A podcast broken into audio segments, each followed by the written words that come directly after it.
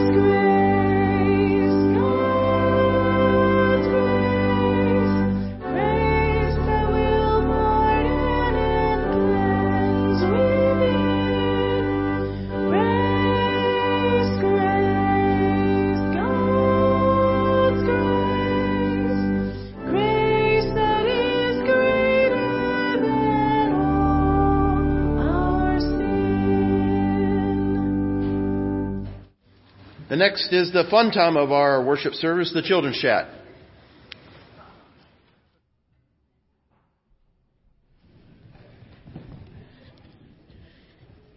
Hey, you creatures of habit. Yeah, let's sit on this side, then I can pull myself up. Yeah. Ooh, smiley faces this morning. Look at all you guys. Awesome. How are you? Good. Good. It should be. You didn't have to go to school most of the week, huh? Yeah. Yeah, it'll be good to get back. What do I have here? Have any of you eaten this? Yeah. What kind of cereal? Mini wheats. Uh, you ever see this guy on the commercial? Little mini wheat guy. He jumps and he swims in the bowl of cereal, milk, and everything. No, you've never seen that. Well, here I want you to tell me. I've got packages for all of you. Take one. Now, don't take it. Don't take what's in there out. Just look at what's in there. And then you can take it back to your seats. And if I am short, you just might have to share. Let's pass them over there. Pass it there. So there's something about that mini wheat. What is it? Is it the same on both sides? Huh? No. Pass it to the wa- way over here. Pass over here. What's different about the mini wheat? What's on one side? Sugar. No wonder you guys know what kind of cereal this is, huh? All right. And then there's this boring side, right? You can see that? Can you look in the bag and see that? This is a yummy side. Did everybody get one? Nope. Okay. Um, it's kind of like being two-faced. Have you ever heard of anybody being called a two-faced? Kinda. What do you think that is? Two sides of what? Of something. It's usually like, let's say this nice happy side is when you're around your Christian friends and you do everything right.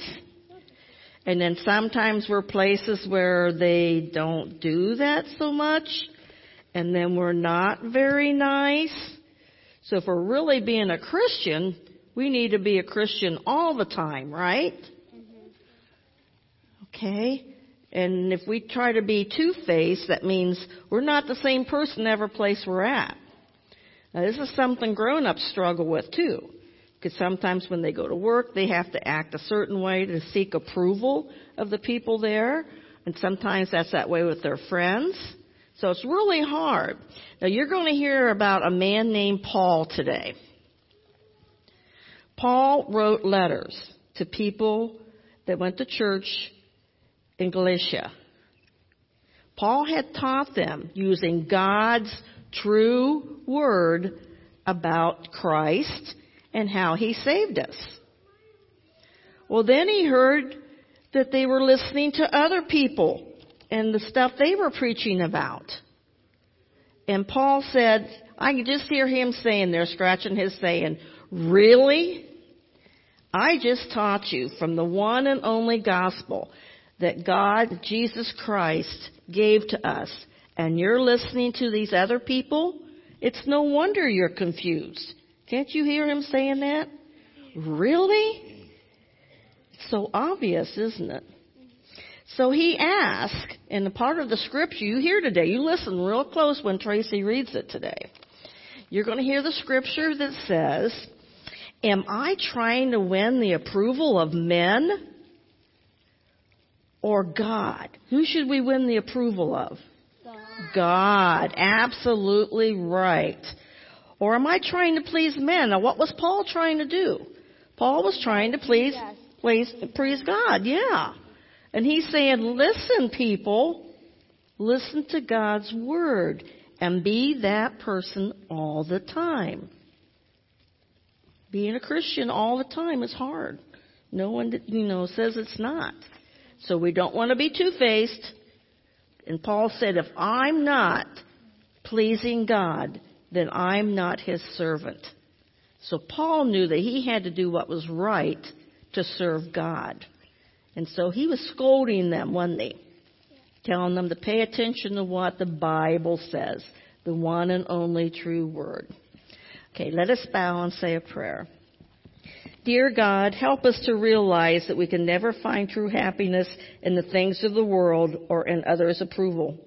You alone are the source of true happiness. Help us to honor you in all that we do. Amen. Thank you. Amen. Thank you, Carolyn. Thanks, kids. You know, there's a lot of ways to measure the, the health and vitality of a church, some better than others, of course. Uh, but I love to see all these kids up here for Children's Chat. That's a great way, great look for our church, and, and it's just wonderful to see them all here and participating, the families being involved in the ministry of the church. Thank you all for being here today and participating. I'm really excited to have the bell choir back on here today, and looking forward to what they uh, have for us this morning. If you, I would encourage you to direct your attention up to the balcony if you can see up there. If not, sit back and enjoy the special music this morning.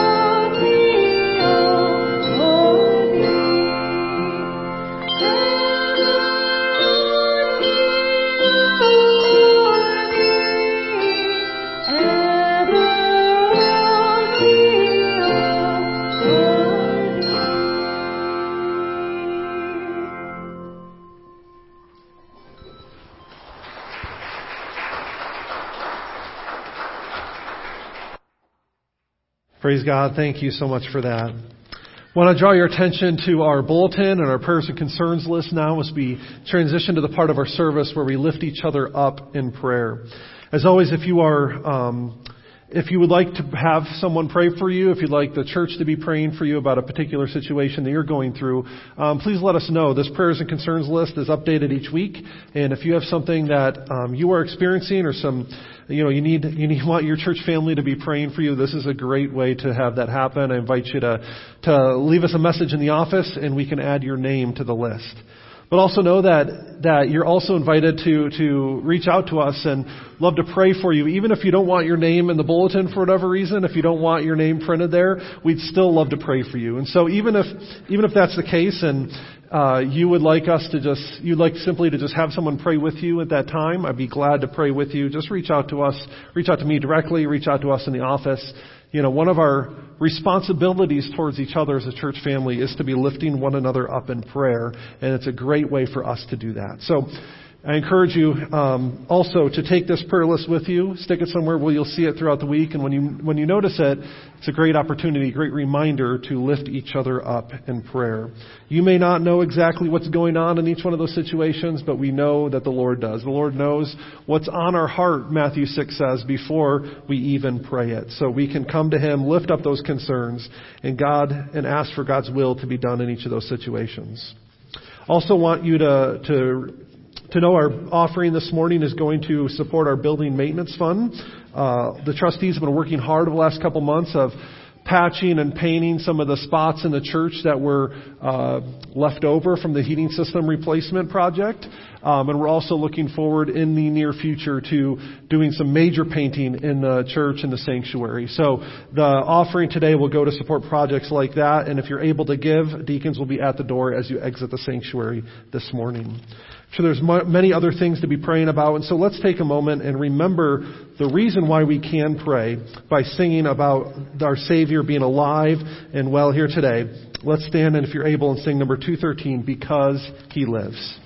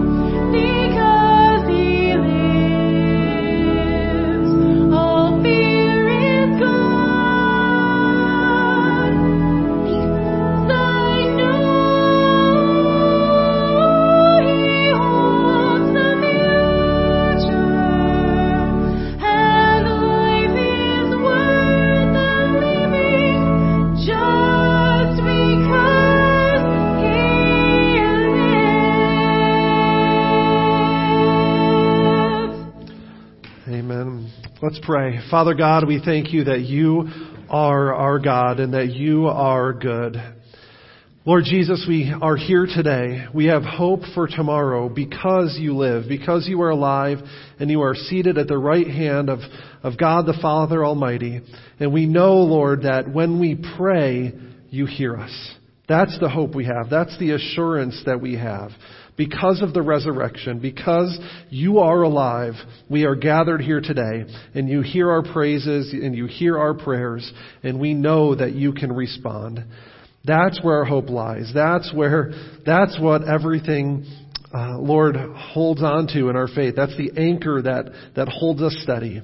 When all of life and, and the circumstances we face are difficult and too much to bear, we know that we can hold on to you. Lord, your word never promises that you'll give us more, you'll never give us more than we can handle. Your word never says that. In fact, the testimony of scripture is that, that you often give people, Lord, you allow people to experience things that are too difficult to bear, too much to handle. And the reason for that is so that we can learn to rely on you and your goodness and your grace and your provision and not ourselves. And so we come before you today fully aware of that, fully aware of our need, that we, that no matter what we face in this life, no matter what circumstances are going on, we need you to help us through. We need to rely on your goodness and your grace. We need to rely on your righteousness and your holiness and your justice. And we need to rely on your provision, Lord, in, in each and every circumstance, in each and every day. So Lord, we lift up those those families and those names that are represented in our in our bulletin this morning, as well as the many other Lord burdens that people are carrying into this room here today that are on our hearts and on our minds. We also think of those that are listening on the radio and watching on Facebook who are unable to be with us in person here today. Lord, we also lift them up to you as well. And pray, Lord, for, for whatever situations they're facing, that you would meet them there and, and guide them through it. Lord, your people need you. Your people need your spirit in our lives. We need to rely on the grace that Christ won for us on the cross, and we need to rely on the, the wisdom and guidance of a Heavenly Father who loves and cares for us. And so, Lord, help us to do that this day. Soften our hearts to, to your will. Um, and guide us in all truth so that we may follow you wherever you may lead us. Lord, you can take even the, the worst situations and use them for your good. So we do pray that you would do that in our lives today, in our world today, in our nation, in our state, in our communities today, that you would use whatever circumstances we face for, for our good and for your glory. Lord, we pray for our, um, our building maintenance fund and the other uh, designated offerings that we collect from Sunday to Sunday. We we thank you for the opportunity to um, to be blessed, Lord, by by your people and the generosity that they that you have enabled them to give with. And I pray, Lord, that this blessing, this offering today would be blessed to further the work of your kingdom and your ministry here in this place. Uh, we pray all these things in the name of Jesus, who taught us to pray, saying, Our Father, who art in heaven, hallowed be thy name. Thy kingdom come, thy will be done on earth as it is in heaven. Give us this day our daily bread, and forgive us our debts as we forgive our debtors. And lead us not into temptation, but deliver us from evil. For thine is the kingdom, and the power, and the glory forever. Amen. You may be seated.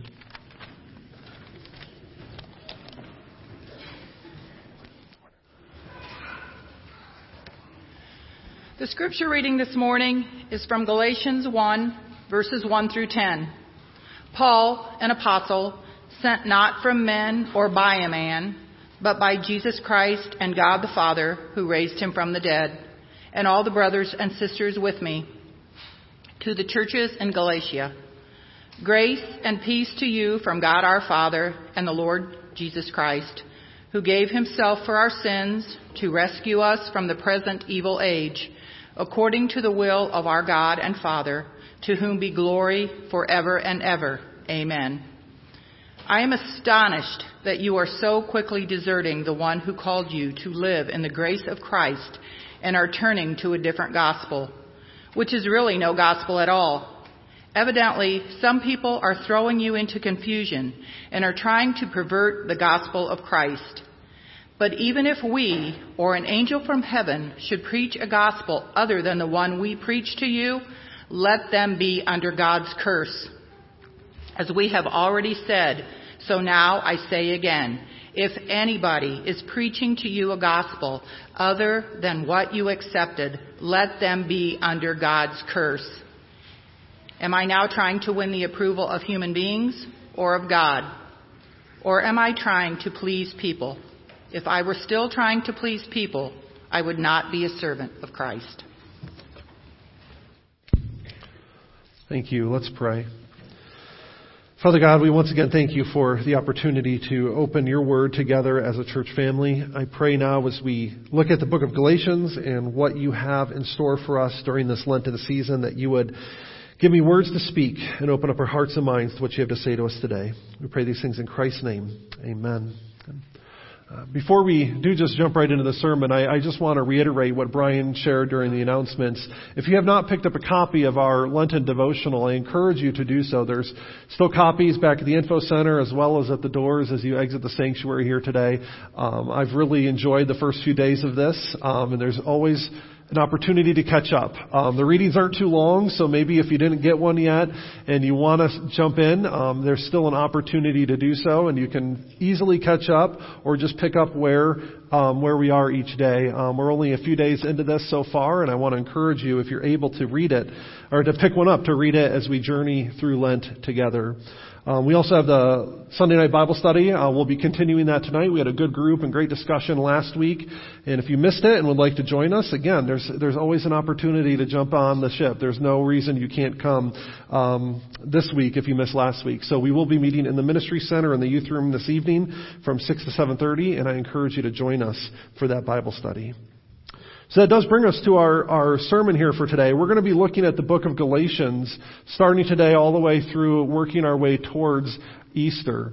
Uh, the reason I, I, I felt God calling us to, to look at the book of Galatians is because there's a really important theme that runs throughout the book, and that is the centrality of the cross to our faith, the centrality of the gospel to who we are as a church and what we believe and what we're called to be in the world. And we see that right here from the opening passage, right? Right? Paul is, is addressing these churches in Galatia and he's addressing a very specific issue that they have strayed, they have abandoned the gospel, the faith that they had at first. And so as we focus on, in Lent on the cross, as we work our way towards Good Friday and Easter Sunday, there's no better time to, for us as a church, as individuals, to refocus our attention on the cross and the gospel of our Lord Jesus Christ and what that means for us, like I said, as individuals, but also for us as a church. Earlier this week, our family, uh, we, we had a little bit of a, um, a change, I guess you can say. I don't know. We had Miles got his first pair of glasses. And I have to admit, you know, like father, like son, I was actually the same age as him when I got my first pair of glasses. And so I want to tell him, like, welcome to the club, you know, get used to it. Um, cause they're not, they're not going away. Um, but he's he's been doing really good with them. He's he's been wearing them, and and these glasses they have nowadays are almost kid proof. And I'm going to say that, and they're going to be broken within a couple weeks. But you know they're flexible, they're bendy, they got this nice little strap, and he's doing a really good job at keeping them on and and doing great with them. But it got me thinking about glasses. Got me thinking about what purpose they serve. Right? They help us to see the world as it should be. Right? If I were to take off my glasses here, now I still see most of you, right? I see you, but you're not you're not clear, right? The the the, the vision is blurry, right? Because of because of my eyes, they don't see the right way. But when I put my glasses on, I see you for who you are, and I see you the way that I'm meant to see you. If my eyes were, you know, not my eyes. That's what glasses are meant to do. That's the purpose that they're meant to serve. They help us to see the world as it should be, and they help correct those things, right, physically speaking, in my eyes that aren't seeing the world properly. That's what the gospel does for us. The gospel is a lens through which we see the rest of the world. There's a, you know, you can talk, call it a worldview, you can call it a perspective, there's lots of different words you can label it as, but, but the point, the bottom line is this, the gospel is our glasses. It's our corrective lenses. It's what we are, it's the way in which we see the world. So if we have a proper understanding of the gospel, we'll see the world through that lens, through that perspective, and, and everything else around us will then, you know, make sense in light of that gospel. But what were to happen, right, if I were to take my glasses and put them on Miles? Right? He's got these new glasses. Are any old glasses going to do for him? No, he needs the right ones. He needs the ones that are going to help him see. If I were to, if he were to wear my glasses or if I were to wear his, they're not going to do us any good. So it's not just any old gospel that will do. It's not just any old worldview or point of view that we need. We need the gospel. We need the correct one in order to see the world as it should be.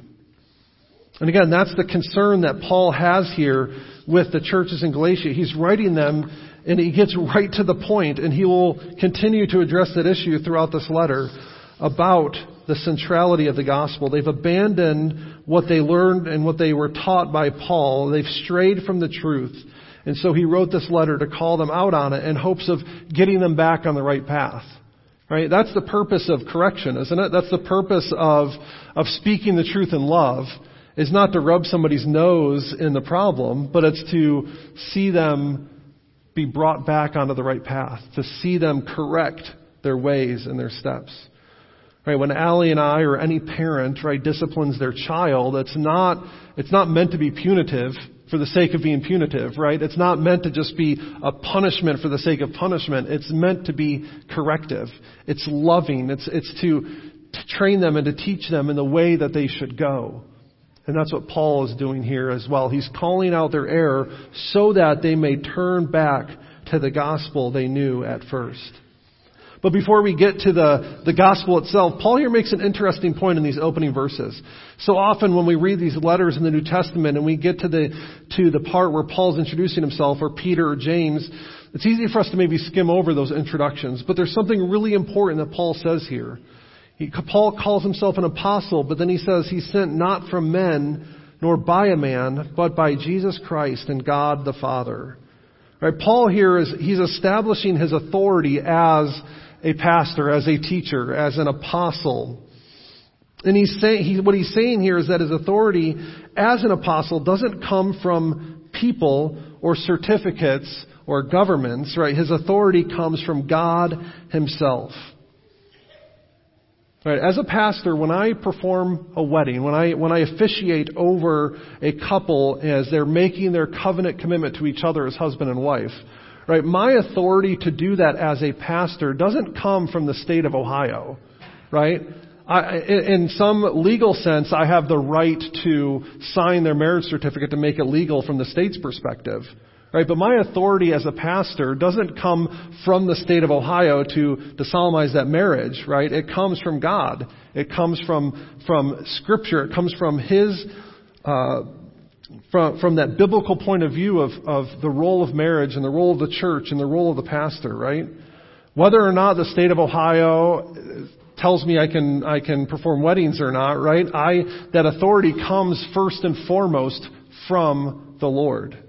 Right? And that's kind of, in a sense, what Paul's getting at here, too. His authority as an apostle doesn't come from people or some man made structures. It comes from God Himself. It comes ultimately also from Scripture. Peter hit on this authority issue as well in 2 Peter chapter 1 verses 16 through 21. He says, We did not follow cleverly devised stories when we told you about the coming of our Lord Jesus Christ in power, but we were eyewitnesses of His majesty. He received honor and glory from God the Father when the voice came to him from the majestic glory saying, This is my Son whom I loved, and with him I am well pleased. We ourselves heard this voice and came from, that came from heaven when we were with him on the sacred mountain.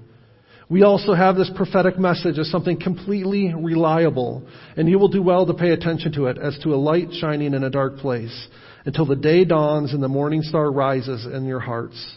Above all, you must understand that no prophecy of Scripture came about by the prophet's own interpretation of things. For prophecy never had its origin in the human will, but prophets, through, though human, spoke from God as they were carried along by the Holy Spirit.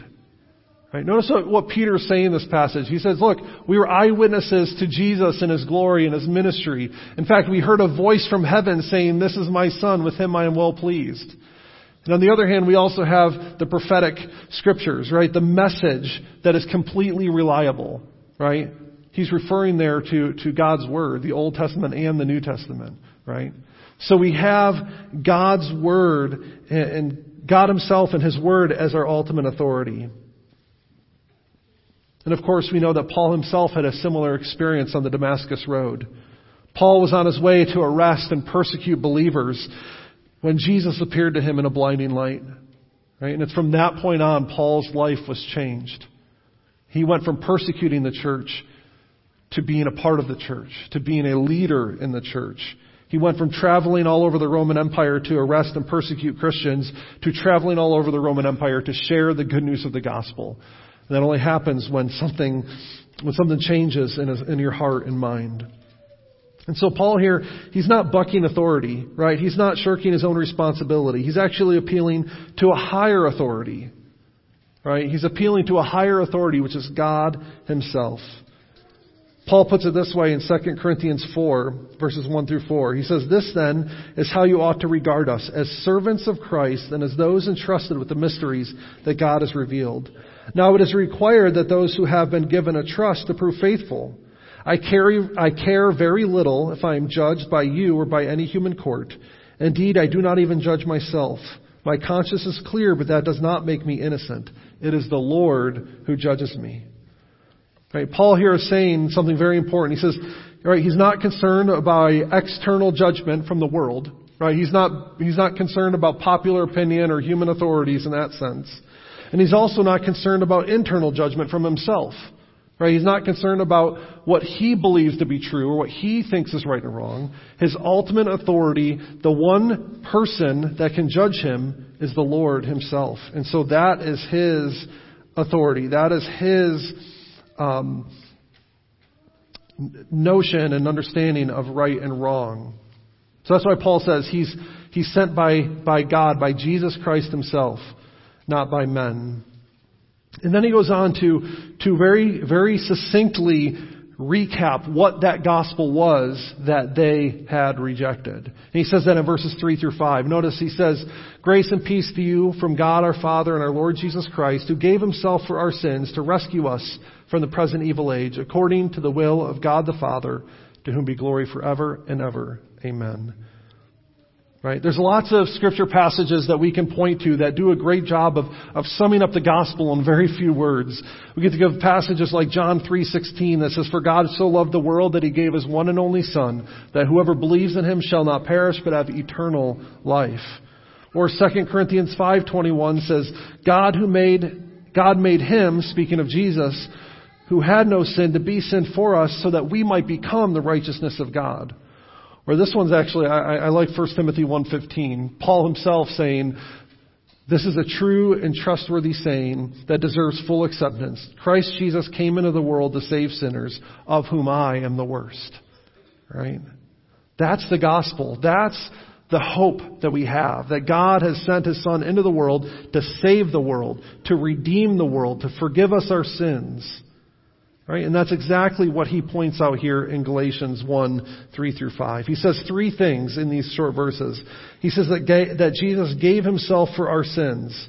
Right? The gospel is about forgiveness. That Jesus Christ is the Lamb of God who takes away the sins of the world. Right? He was the sacrifice that earned our salvation. It was His death in our place that earned our forgiveness. And so the gospel is about forgiveness of sins. It's also about rescue from this present evil age. Right? The gospel is about conquering the forces of evil. The war was won when Jesus died on the cross. Right? There's some people that have this notion that, that the, the battle between good and evil is still ongoing and undetermined. But let me tell you today that the battle has been won. The war is over. Jesus conquered sin and death. He conquered the enemy on the cross.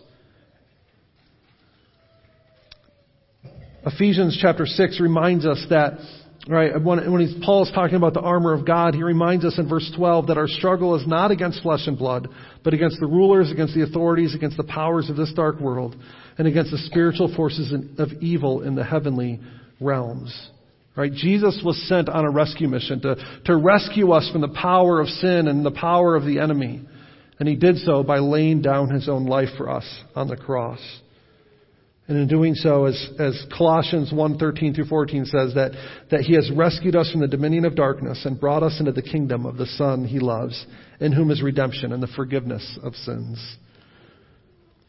The third thing that Paul highlights here about the gospel, after forgiveness of sins and rescuing from evil, he says that it was all according to God's will. Right? God's plan from the beginning was to rescue us from our sins.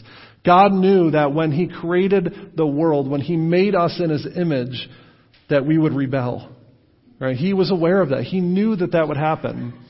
But yet He, he still chose to do it, and He chose to save us from our sin. Ephesians 1 4 says that He, speaking of God, chose us in Him before the creation of the world to be holy and blameless in His sight. Right? Before the foundations of the world were laid, God knew that we would rebel, but He also knew that He would send His Son Jesus to die on the cross in order to rescue us from our sin. That's the gospel. That's what we hold on to. Right? And that's the central aspect of our faith. That Jesus died for our sins to rescue us, all according to God's plan and God's will. See, we never outgrow the gospel. We never get to a point where we run out of need, our need to hear that over and over again. And that's because we are, we, we are sinners in need of a savior. We have leaky memories. We, we stray all too often. And so we need to be reminded of that central truth over and over and over again.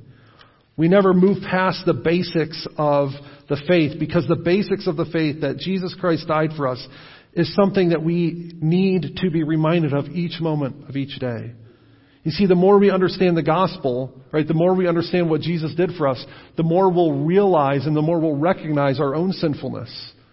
Right? We'll see the gap between God's perfect holiness, His grace and His mercy, and our sinfulness. And so the more we, we recognize our own sinfulness, the more we'll recognize our need for God's grace and forgiveness. And the more we'll appreciate what He's done for us on the cross. And then that brings us back around. The more we understand that, the more we recognize our need for Him. You see how this just continues to build on itself? The deeper we go, we never move past Jesus' death and resurrection because that is the central, important tenet of our faith. It's a cycle that brings us deeper and deeper into God's grace. So Paul establishes that idea from the get-go, but then in the remaining verses he says that he's astonished that these people have so quickly deserted that gospel. Right? The issue of the Galatians, the, uh, the, issue that the Galatians were facing was that they had, they had fallen victim, they had been deceived, they've been distracted from that central teaching. And Paul wants to address it so that he can bring them back. Paul alludes here to two sources of this false teaching. He gets into specifics later in the letter, which we'll save for another day. But he says there's two sources of this false teaching. He says in verse 8, he says, But even if we or an angel from heaven should preach another gospel. So one source is, Paul says we. That's human teaching. Right? But then the other source is, is an angel from heaven. Some false teaching comes from spiritual origins as well. So some false teaching is of human origins, but some is spiritual, it's demonic. In C.S. Lewis's The Screwtape Letters, it's this fictional correspondence between an uncle and a nephew uh, demon in Satan's army, right? And they're corresponding about their the best ways to deceive and distract people from Jesus. And they, they talk about their goal being to distract people and keep their eyes off of Christ. They don't care if people believe demons are real or not. They're just simply happy as long as people aren't focused on Jesus. So some false teaching is from human origins, some of it, some of it is spiritual origins. But no, the bottom line is anything that distracts us from the gospel, anything that gets us to stray from that is a false gospel. And there's different categories for that. We could go on ad nauseum today if we were to get into specifics, and, and I don't want us to get lost in the weeds. But I do want to highlight some of those false teachings that we that, that are easy for us to fall victim to. And what I'm talking about here, I want to make sure you understand. When Paul's talking about a different gospel here, he's not talking about minor theological differences between, between churches, right? There's different churches that maybe believe different things, or understand different things based on secondary or even tertiary issues, right? That's not what Paul's getting at here. What he's talking about here are, are things that stray from that core message about Jesus. Right? The gospel is about Christ and Him crucified, and anything that distracts us from that is dangerous territory. And so the obvious implication here, right? Some of those other gospels are what we would call, you know, false religions or idolatry. In the Old Testament, there were other gods of, of the surrounding peoples like Molech, Baal, Ashtoreth. In the New Testament, you see uh, emperor worship and things like that happening. Obviously, today there's there's different world religions uh, that could fall into this category. But idolatry can be subtle too, right? It makes sense for me to stand here in a, in a Christian church and say you should not go worship other gods, right? That seems pretty obvious. But idolatry can be subtle too. We can make idols out of anything and everything. Even good things can become idols when we're not careful. An idol is anything that you look to besides God for your joy and your hope and your salvation. So some false gospels are outside of the church, but some of them are found within the church unless we're careful. One popular one today is the prosperity gospel. The idea that, that God's main focus is to bring you health and wealth, that His blessings are primarily physical or material, not spiritual. Right, that if, that if you truly want to experience God's grace and, and His blessing, then, then you need to, to give more, right? You need to step on a faith and, and give more of your, your uh, material possessions, and God will bless you by giving you more back in return. The focus of the prosperity gospel is very much on material things rather than spiritual things. It reduces God to a cosmic vending machine. You just put in the right amount of money, press the right buttons, and you get what you want in return. The focus there is on the blessings rather than on the one who blesses. Another danger that we fall into is the idea of a, of a spiritual buffet, right? Right? One thing that I've missed during the pandemic is going over to Main Street and having the salad bar, right? Where you go and you just pick what you want, right, from the buffet, and you got your plate, and you can leave what you don't like and take what you like. Right? Some people approach faith like that though too. They take the parts of faith that they like, they take the parts that are agreeable to them, and they leave the parts they don't like. Instead of trusting God for, at His Word and embracing the Bible for what it is.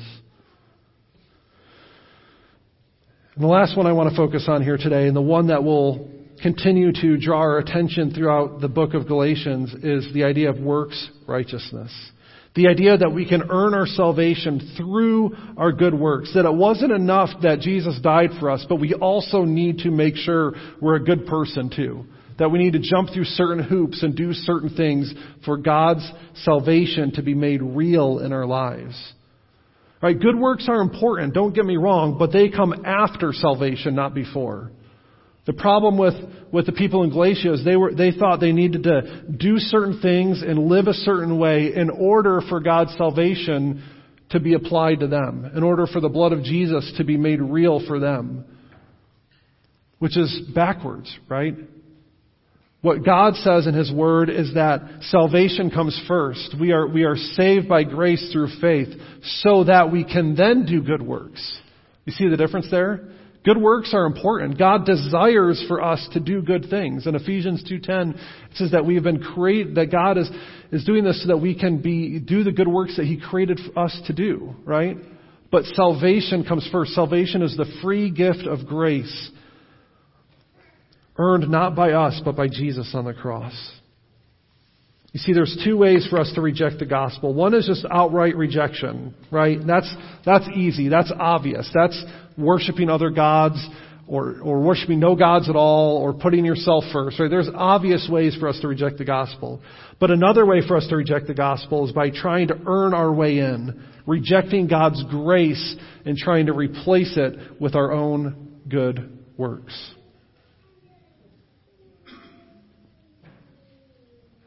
All false gospels will lead us nowhere. You know, the old saying is that all roads lead to Rome, right? And there's people that approach faith in that way that doesn't matter what you believe, you know, you're all going to the same place anyways. What Paul is, is, is reminding us of here is there's only one road, and that's through Christ. There's only one way to God, and that's through the death and resurrection of Jesus. All other roads will get you lost. That is the one that we need to follow.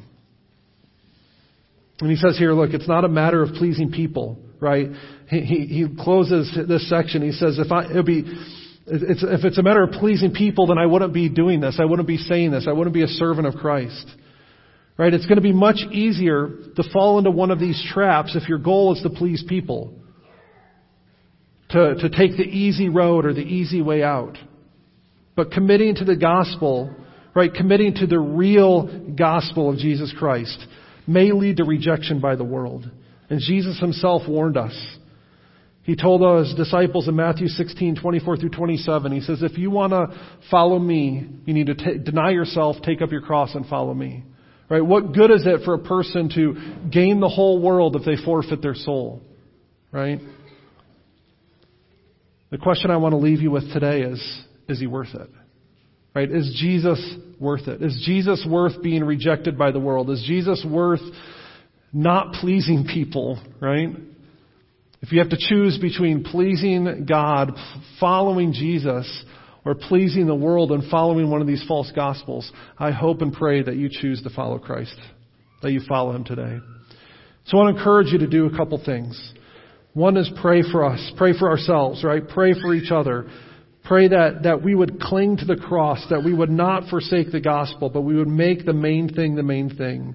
So pray for yourself, pray for other believers that we would stay focused on what's the most important. But also pray for a lost world. Pray that their spiritual eyes and their minds would be opened. Right? 2 Corinthians 4 4 says that the enemy has blinded the eyes of people in this world so that they can't even see or hear the gospel for themselves. I want to close with one quick story. Josephine and I have been reading through the Chronicles of Narnia. I think I've mentioned this before. It's been quite a quite a project for us. There's seven books in this series, and we're in the sixth one, and it's called The Magician's Nephew, and it closes with the story. It's it's a story of how Narnia, this magical world, was created. And and Aslan, who's this lion, who is the creator, he's the Christ figure in these stories. Right? He's, he's bringing everything into existence, and there's a few people from our world who find themselves there witnessing all of this. There's the children who experience it with joy and wonder, but there's their uncle who is, who is completely out of his element, right? And he doesn't understand what's going on, and he sees this talking lion bringing everything into existence, and these talking animals, and he rejects it all outright. He rejects it completely. So much so that he cannot even hear or understand the words that they're saying. When Aslan speaks, it's not words that he hears, it's the roar of a lion. So even as they're trying to reach out to him and even as they're trying to help him to understand what's happening, he can't hear it because he's refusing to hear what is being said. Right? There's people in our world that, that have completely closed themselves off to Christ. There's com- people that have rejected the gospel outright, and they and, and it's not going to make sense to them. We can't necessarily reason our way, reason reason with them or reason their way to Christ. So what we need to do is pray. We need to pray that the Spirit will open up their eyes and open up their minds to hear what God has to say to them, to hear the real gospel that we are saved not by works, but by grace. Let's pray. Father God, thank you that you are our God, that you have sent your Son, Jesus Christ, to die for our sins. Lord, help us to cling to the cross, cling to the real gospel, that we are not saved, that we, are, we don't save ourselves, but we are saved by grace through faith, through Jesus Christ. Help us, Lord, to cling on, hold on to that today. We pray this in Christ's name. Amen. As we close our service, I encourage you to stand with us if you're able. Let's sing the marked verses of number 404, The Solid Rock.